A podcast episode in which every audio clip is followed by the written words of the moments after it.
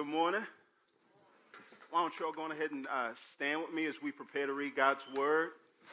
Uh, before we dive in, first of all, for those of y'all that it's your first time here, um, we're so glad that you're here. For those of y'all that haven't uh, been at church in a while, or you feel like, hey, I'm still trying to make sense of this whole Christianity and God thing, we want you to know that uh, we are so glad that you're here. We're, we're welcome.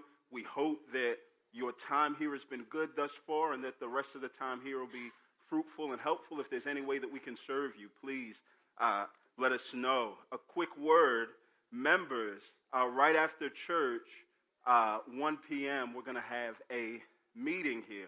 Six times per year, it's a time for us to talk about what goes on in the life of the church. So if you're a guest here or it is your first time and all those nice words that I said about how we love you and we want to serve you, uh, we do want to serve you right after church um, 46 times out of the year. So the other six times, like this week at 1 o'clock, we've really got to get to work. So if you feel like we're not hospitable, um, come back next week, and I promise we'll be much, much better.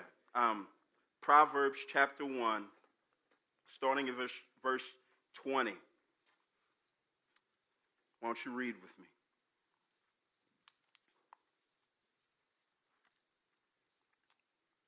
Wisdom calls out in the street. She makes her voice heard in the public squares. She cries out above the commotion. She speaks at the entrance of the city gates. How long, inexperienced ones, will you love ignorance? How long will you mockers enjoy mocking and you fools hate knowledge? If you respond to my warning, then I will pour out my spirit on you and teach you my words since I called out to you and you refused. Extended my hand and no one paid attention.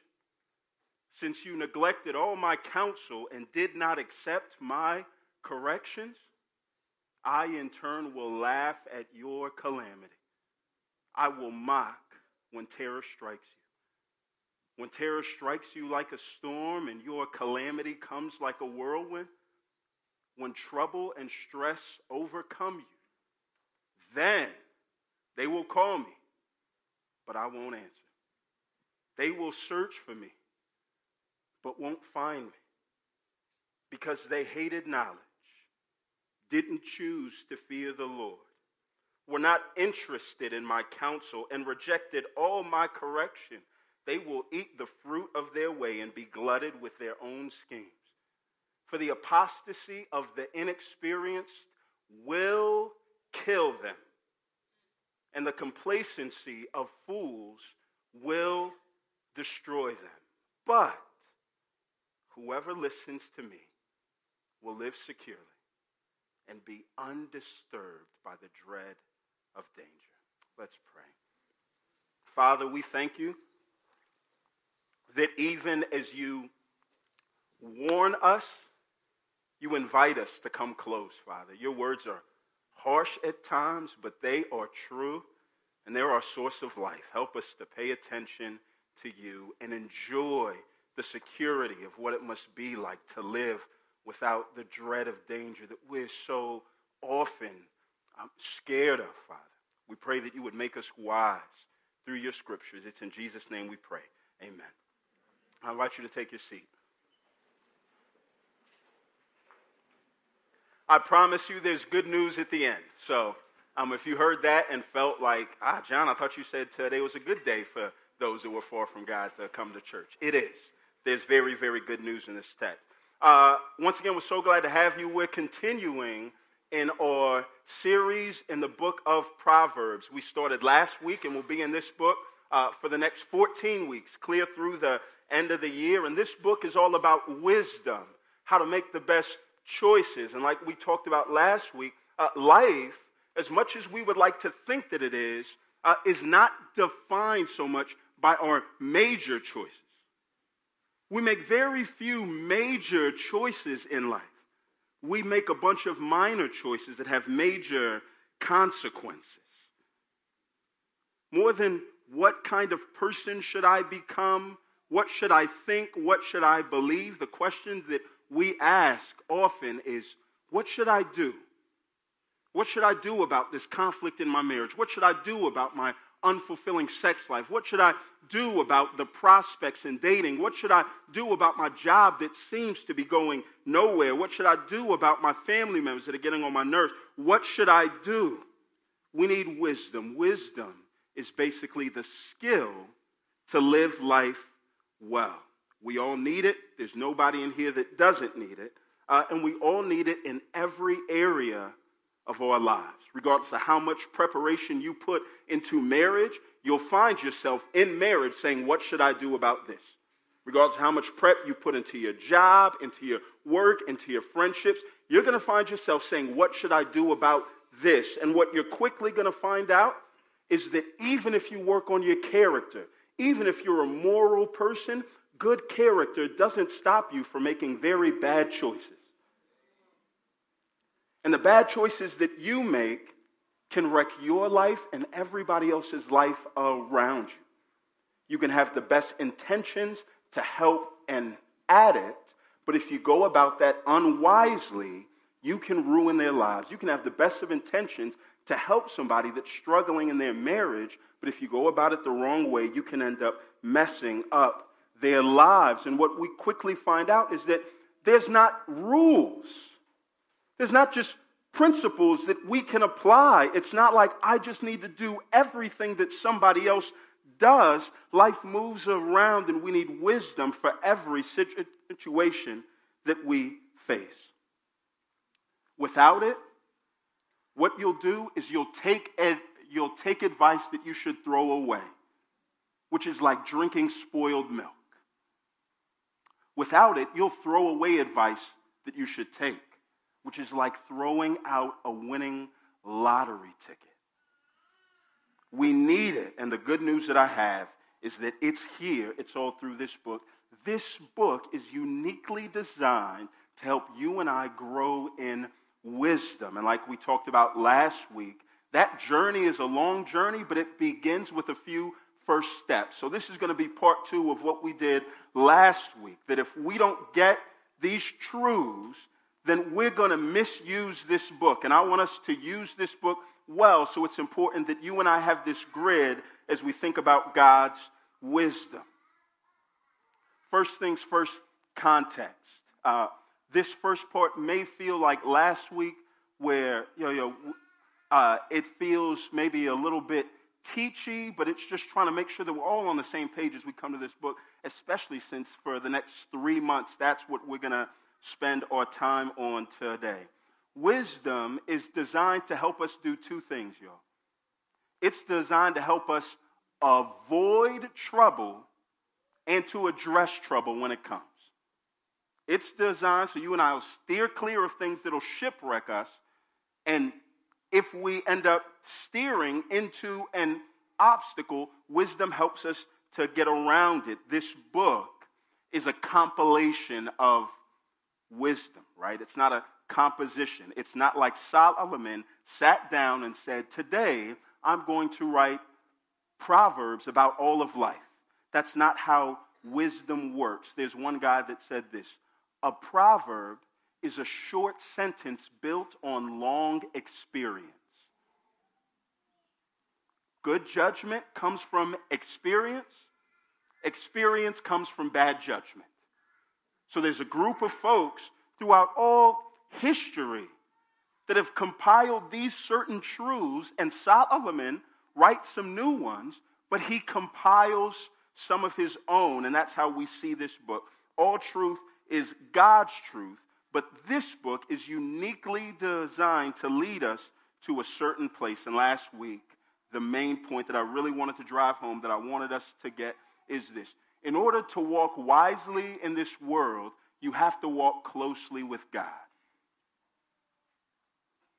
Wisdom is made up of two things observation, revelation. Observation is just things that you can see about the world, things that you can get with your senses. Observation answers the questions how and when. So there are folks in this world that may not walk closely with the Lord, but they seem wise. They know how to make lots of money. They know when to invest. They know when to pull out. They know all of these things. And that is part of wisdom. So we don't want to discount that wisdom, but wisdom is not just that. There's a revelation aspect. If observation is how and when, wisdom is who and why. Observation says this I can tell you how to make a lot of money, and there's lots of folks that can. Revelation from God's word says this here's why money makes a terrible God.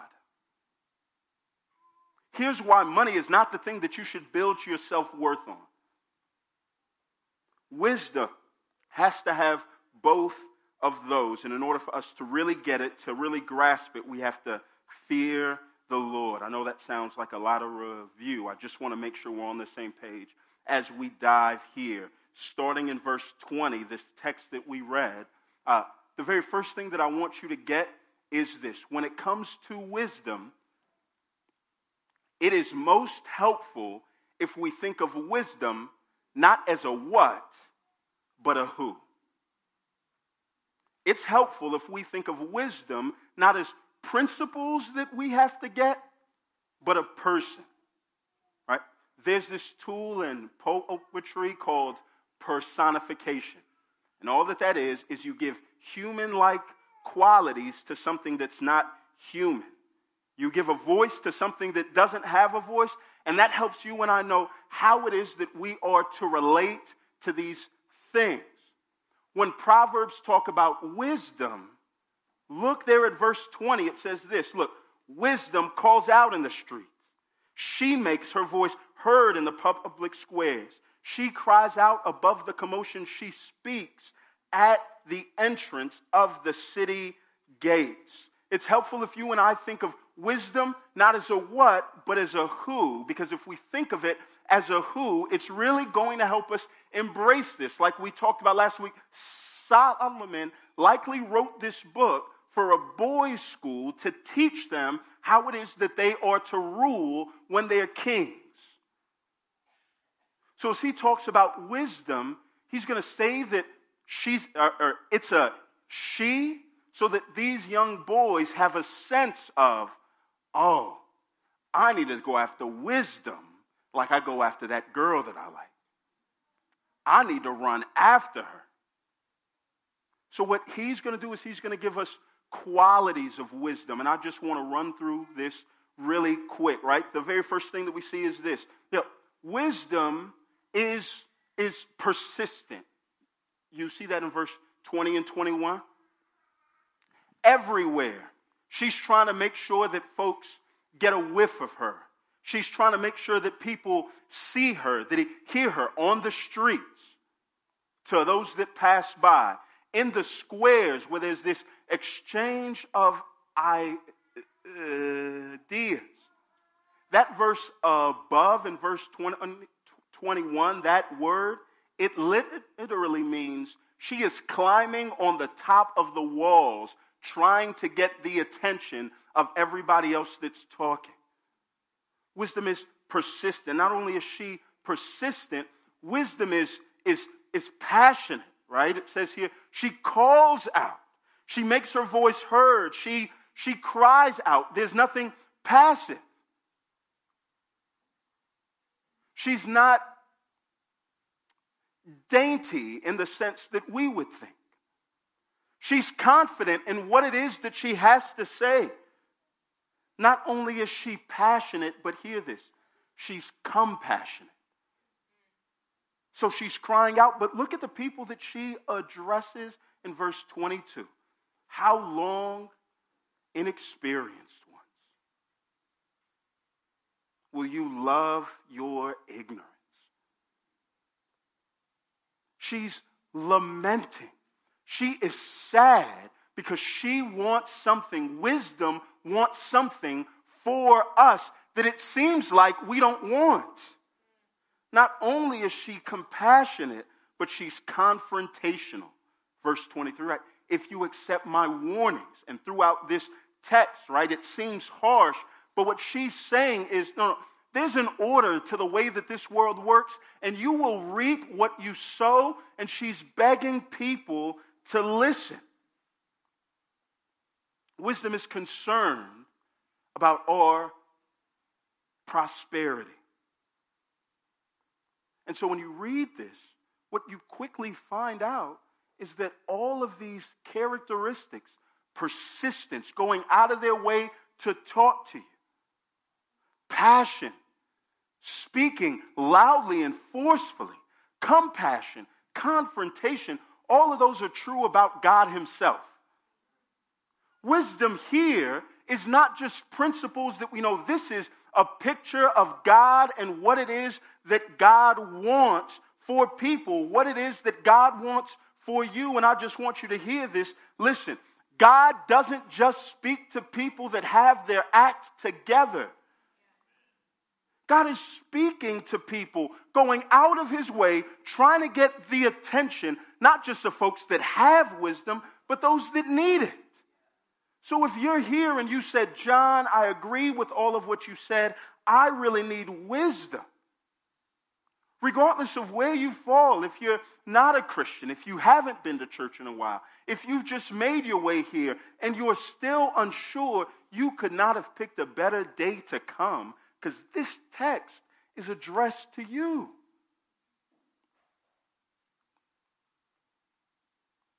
You may say, Well, John, I don't want this text to be addressed to me because it feels kind of angry. Listen, anger is not something that you should be scared of. Anger reveals the presence of love. Anger reveals there's something that I want, there's something that I hope that they get, and I'm being robbed of what I want, so I'm mad. What you should be scared of more than anger is apathy, silence. Because that reveals I don't care, so I'm not going to speak. The only reason why God speaks and warns all of us is because He loves us.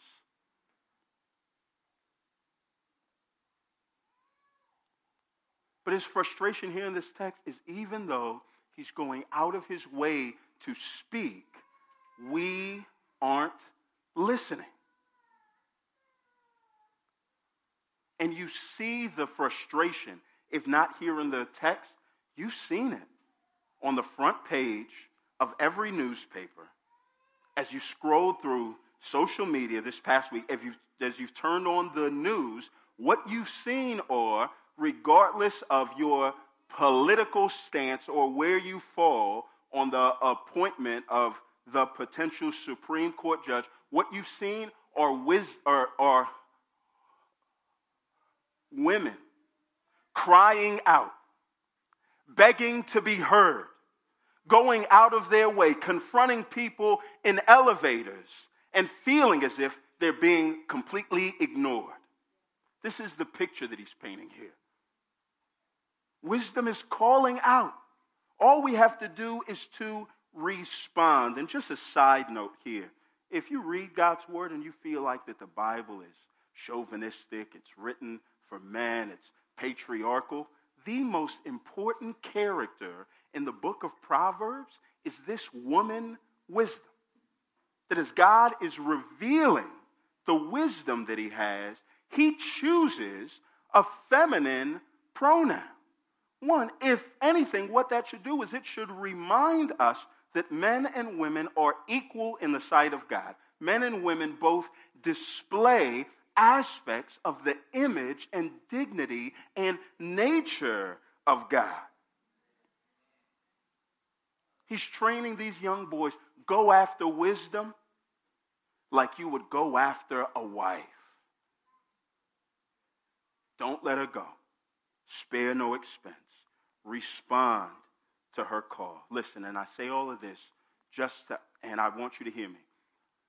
God desires to have a relationship with you. He's not trying to hide from you. Wisdom is not a thing that is reserved for a secret society of people. It's not a thing that's reserved for a special class of person. It's a thing that's available to all of us if we would just listen. And so, what I'm going to beg you to do for the last 30 minutes, if I make my time today, is just listen.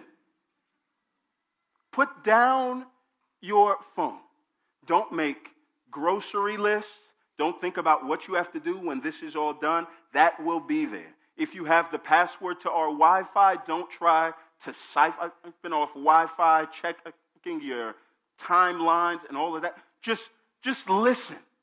I'm begging you, like wisdom is begging you, listen. Wisdom is not a what, but it is a who. Now, what you and I can tend to do is we can tend to treat words as synonymous that aren't, and we can mess things up. So we can confuse wisdom with intelligence, right? Intelligence is all about there are principles that I have to know, that I have to master. And the reason why I said wisdom is not principles, but a person is because you can know a bunch of facts about a person and not know a person. Amen. Right? Knowing a person is about, listen, it's about intimacy, not intelligence. Wisdom is not about how much you know. Wisdom is about who you know. And so here's the main point. Here's what I really want to drive home here. And that is this wisdom is not about what you know, but who you listen to. Wisdom is not about what you know, but who you listen to. All right, I'm going to explain what I mean right here. Wisdom is all about a relationship with God, but not just any relationship, a particular kind of relationship, a relationship where God initiates and you respond. Where God sets the agenda and we respond to what God says. Right? So look here at this text. Look at the words here, verse 20, 21. Wisdom calls out, she makes her voice heard, she cries out, she speaks. And do you know what she pleads for? Verse 23 a, a response. Wisdom or God wants a relationship on his terms, not your terms. She's pleading for a response. Look here at verse 23. If you respond to my warning, then I will pour out my spirit on you and teach you my words. It's not just an invite for you and I to respond, he actually promises blessing. That if we heed God, if we hear him, if we go to him first, if we make him the absolute center of absolutely everything in our lives, and we sign on and commit to his agenda for our life before we know the details, he promises blessing. Not just that, but he says, hey, but if you don't do that, there will be trouble. Verse 24. Look, since I called out and you refused, extended my hand and no one paid attention, since you neglected all my counsel and did not accept my correction, I in turn will laugh, in this word right here, at your calamity. I will mock when terror strikes you. When terror strikes you like a storm, and listen, your calamity comes like a whirlwind when trouble and stress overcome you. Then they will call me, but I won't answer. They'll search for me, but they won't find me because they hated knowledge and did not choose to fear the Lord. Here's the point that he's starting to make right there. When he says your calamity, he's not just starting to talk about the trouble that just comes with life. We all have that. Trouble that comes with life that we did not earn. He's specifically saying here when, when this trouble comes, that's specifically tied back to the fact that you didn't listen, not going to be there for you. All right. He wants it on his terms. He promises us a blessing. And then he even says, if we don't, here are the consequences. But then you get to verse 28, and it says here, look, then they'll call for me. Then they'll search for me. And you would say, well, I thought that he wanted relationship. But the reason why he says that he's not going to answer and they won't find him is because there is a particular kind of relationship that God wants. He wants to walk closely with you, but he wants to be the line leader. He wants to set the agenda. And what you have here are a group of folks who say, I'm fine with being in relationship with God so long as I don't have to pay attention to what he says, but when I need him, I can call him. That is how you treat a waiter. That is how you treat a butler. That's not how you treat the God of the universe. And so what he's saying is, God's saying is, that's not going to work. Wisdom is saying, and I was really helped this past week by Lynn.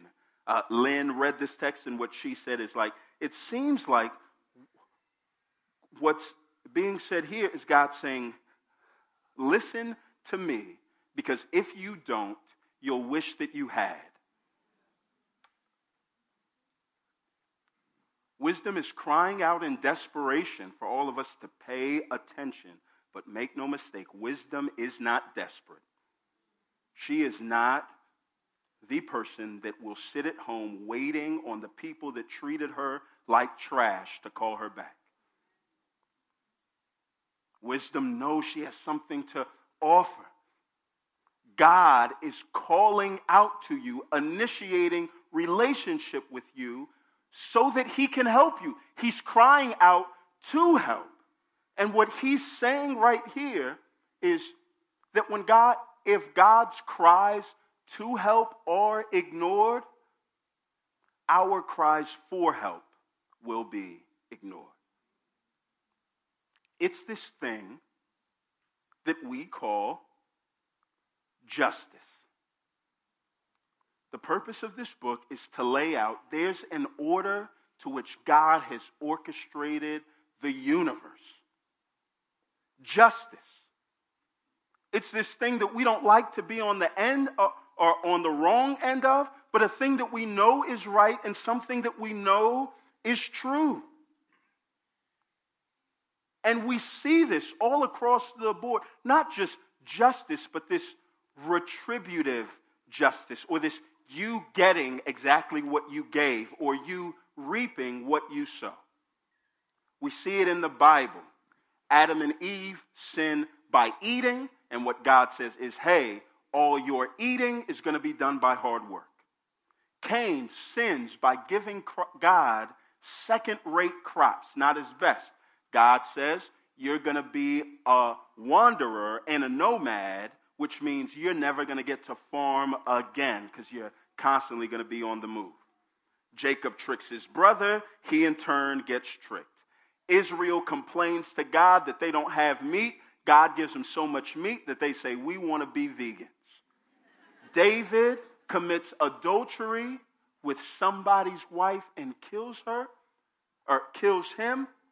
God says, David, the latter years of your life are going to play out the same way with your wives. And so it's this thing where it's like we hear that and we fear it. But then you and I know that it's true on the inside, right? Have y'all that, do y'all have that friend where you send them text after text after text and they do not respond? And then their name pops up on your screen and you're like, they responded, but their response has nothing to do with the 16 texts that you sent, but just, I need your help. What's the first thing that you do on the inside? I ain't going to text them back. You want to give them this retributive justice. And if you're like, well, John, I don't have that friend, it's probably because you are that friend there's grace for you as well. Listen, it's not just that God feels, feels that, it's not just that we feel it when we're the victims. Even victimizers, when they're honest, feel the exact same thing. The Atlantic just did a story on recidivism, guys that get out of jail how the system's really set up for them to repeat the offense and land back in it. And they did this story on this guy by the name of John Bobbitt, who was in jail, has got out of jail, has been out of jail for 15 years, and he's getting ready to go back in facing a 20 year sentence uh, for selling cocaine, the very thing that put him in jail. He talked about the injustices that exist. He talked about it was so hard. I got a family with five kids, and the only job I can get is trying to make nine bucks an hour at Walmart. So he talked about the injustices, but then as he sat down with his kids, do you know what he shared with them? He says, Whenever I sit down with my kids, I try to talk to them about personal responsibility. Here's what he says When they say you reap what you sow, that's my life right now. I don't know whose lives I hurt by selling drugs, but now I'm on the other side watching my family go through what maybe they saw their family go through. I don't wish that on anybody. So the Bible says justice is right and good. When we're victimized, we say that it's right and good.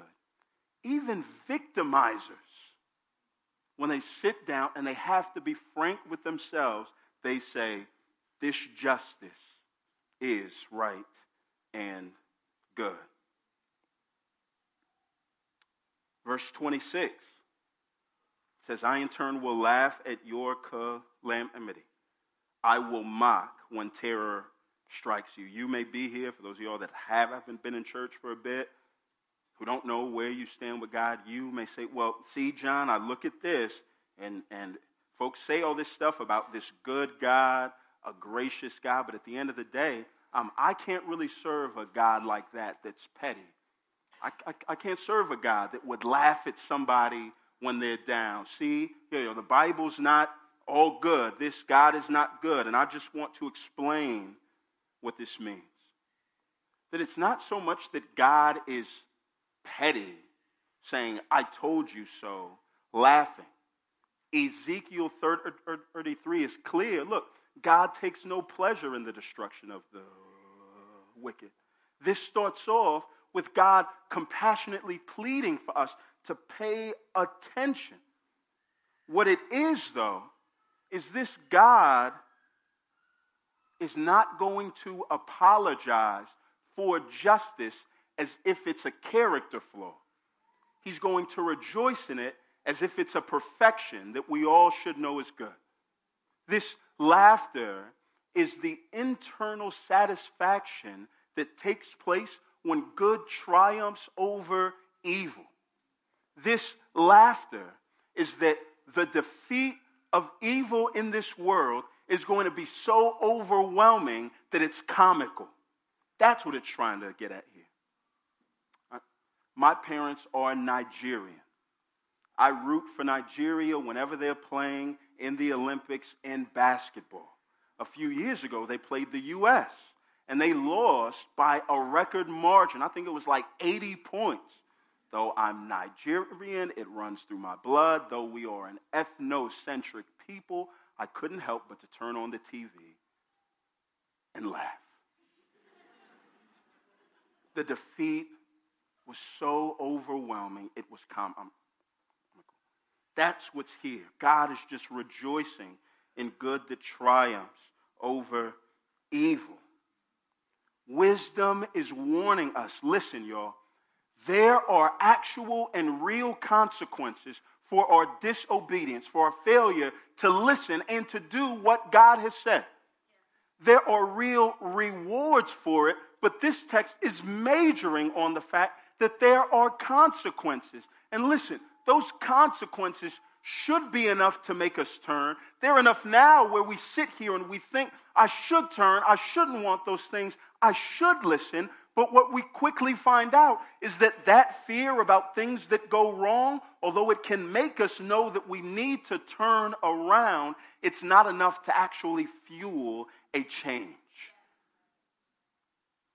Hellfire and brimstone, God's justice, can be preached and should be preached. However, that alone is not going to do the work in our hearts that are needed to make us change. You can't just leave out of here and say, I should listen to God more. Do you know why? Because there are other voices in your head and in your heart. And those voices are circumstances. And circumstances are deceptive. When things go well, prosperity, it has a way of making you and I believe that things go well because of what I did. And because of what I did, I can ensure that things continue to go well. Look here in this text. The only thing that makes this group of people that are complacent, that are fine with how life is right now, the only thing that makes them turn to God is trouble, tragedy. And then once they face that, like we all do, they cry out to, to God. There's some of us that are here right now because we're in the midst of frustration and trouble, and we're saying, I just need God, so maybe I'm going to try church again. The problem is, if that's the only motivation, based on this text at least, it doesn't seem like that's very good news. Listen. Listening to God is not just about clarity, it is about trust. The creator of words doesn't have a problem using them effectively. The problem in the Bible, the problem in your life when it comes to God, has never been about clarity. It's never been about, well, I just don't know what God wants me to do. It's never been about ignorance. It's been about arrogance, which is our love of that ignorance. That I know God wants something from me, but my life is really starting to go well right now, so I really don't need God and, and we stay away from him, right? He's saying, look, God's saying, I called out, but you refused. You weren't interested in what I had to say. As far as clarity goes, this text is clear. What I've done for the past 30 minutes so far, you have not needed me to do. Here is this text in one sentence Listen to God's wisdom, or else life will crumble eventually and he won't listen to you. That's clear. But we still struggle to listen. We failed to respond to God because we failed to trust him. And the reason why we failed to trust him is because we have so many other things in our life that we trust.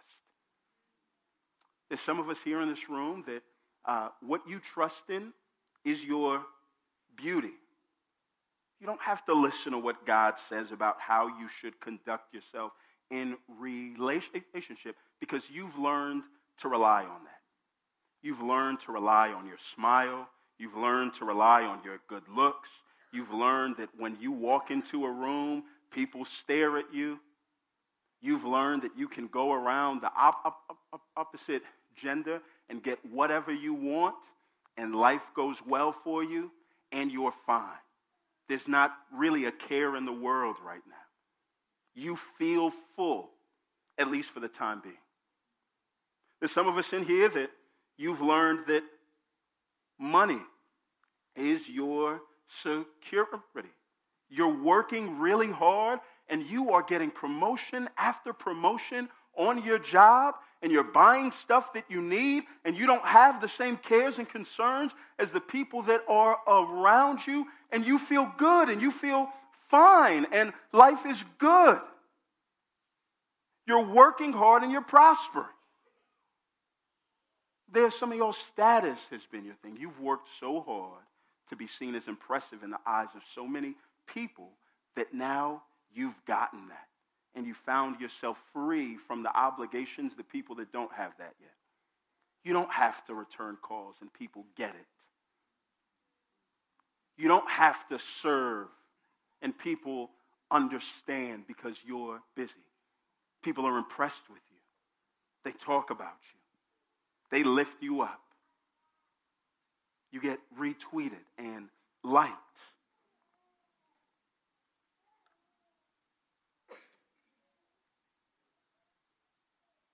But those things are hollow. And you'll know that you really, really, really trust in them because one day you will, you're going to lose all of those things.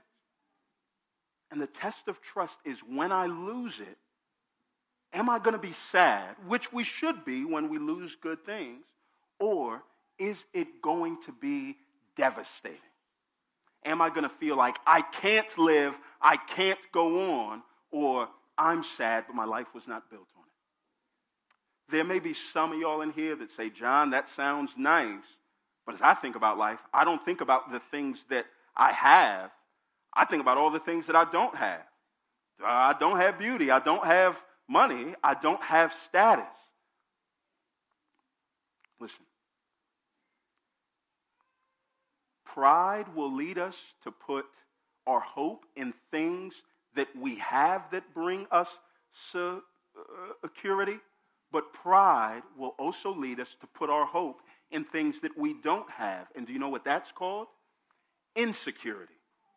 Look at your insecurities and you'll find what you hope in.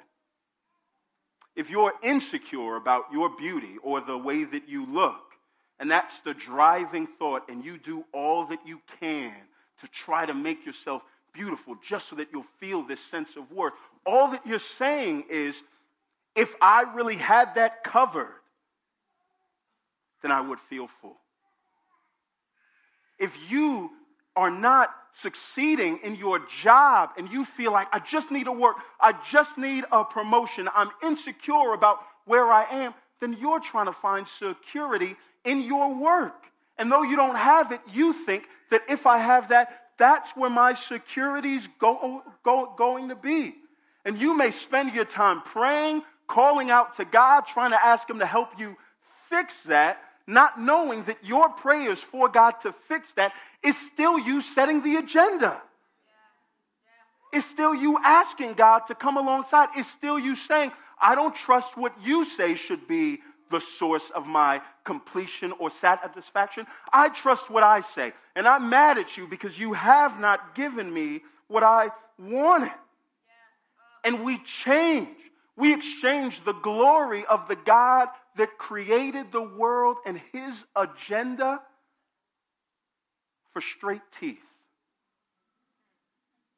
We exchange the glory of the God that created the world for a few inches off our waistline. We exchange the glory of the God that created the world for a few more dollars in our bank account. And we testify to the rest of the world that this is where hope, this is what is found in. Listen, asking God for help to deal with the insecurities that you have by making them better is you asking God, God, help me find security in something that's not you. That's setting the agenda. That's not hearing God. And we do that because we don't trust Him. It's not that God has failed to talk about how good He is. It's not that God has failed to talk about the consequences that come from that. It's not that God has failed to promise us a reward for its blessings. It's us saying, I do not trust you. And so, what I want you to do here today is right now, stop praying about those things right now. And you can be honest with God and you can say, God, it's not that I'm just not doing what you said, it's that I don't trust you because of, and name it. Name the reason why you don't trust him. Because once you name it, once you expose it, then do you know what the Lord's going to do? He's going to take you to the person of Jesus.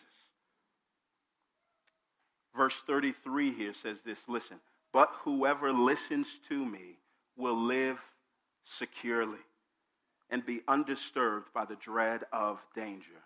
We aren't the ones that have listened to God, but there is one who has Jesus.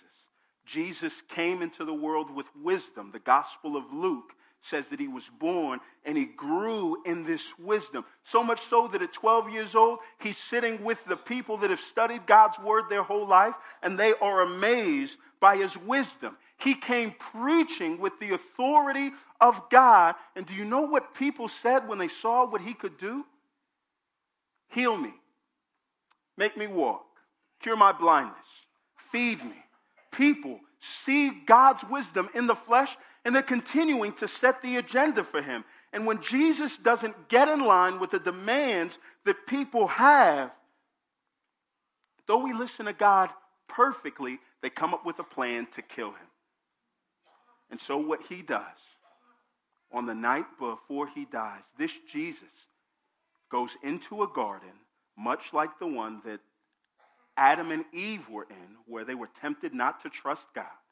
And on his knees, he is praying, and God is crystal clear that his will for Jesus is for him to go to a brutal death.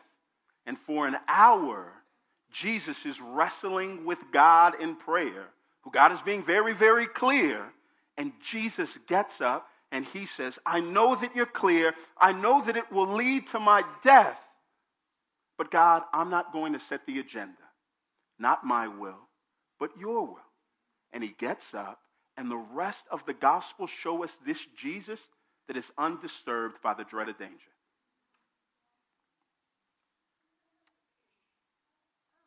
This Jesus finds himself on a cross, although he listened to God fully. While being on that cross, people mock him as somebody who didn't hear from God. Two criminals that are on the side of him hear these words from Luke. Then one of the criminals hanging there began to yell insults at him. Aren't you the Messiah? Look, save yourself and us, somebody else, crying out for God to fulfill their agenda. But look here, but the other answered, rebuking him, Don't you even fear God? Since you are undergoing the same punishment, we are punished justly because we are getting back what we deserve for the things we did, but this man has done nothing. And while the crowds mocked him and laughed at him, do you know what Jesus did on that cross? He took verse 28 for you. Verse 28 in Proverbs says this Then they will call me, but I won't answer. They will search for me, but won't find me. The one who listened to God perfectly, did what God said that he would do. He cries out, Father, why have you forsaken me? Jesus stands in our place. We should have been the ones crying out, say, God, why, why don't you answer me? And God should have pointed back and said, Because I told you that I wouldn't, because you didn't listen to me. Jesus listened to God. And on that cross, he experienced God's silence. Why? For you. For you. For, for us. So that we could learn the lesson of wisdom without having to pay for it. People will give you advice. Complex will give you principles about wisdom or how to find your joy. Mentors will tell you what to do. But tell me, y'all, tell me, who would trade places with you after you spurned the advice that they gave? Nobody. But Jesus has. Listen, if somebody would do that for you, would you finally trust them? If somebody was willing to take the punishment that you deserve and prove to you that they don't want anything from you, but they want something for you, would you trust them? Jesus has done that for us so that we would trust him, so that we would feel this freedom to listen to all of what he has to say, so that we would be reminded this your relationship to wisdom begins with your response to Jesus. Will you trust him? Will you treat him like Solomon wants us to treat woman wisdom and marry her? When you marry somebody, what you say is, I agree. From this day forward, to give myself completely to you for better or poor, for better or worse, for rich or poor, in sickness and in health, as long as we both shall live. And you sign your lives over to them only to discover later on all of what that will entail. But the rest of it doesn't matter because you trust them.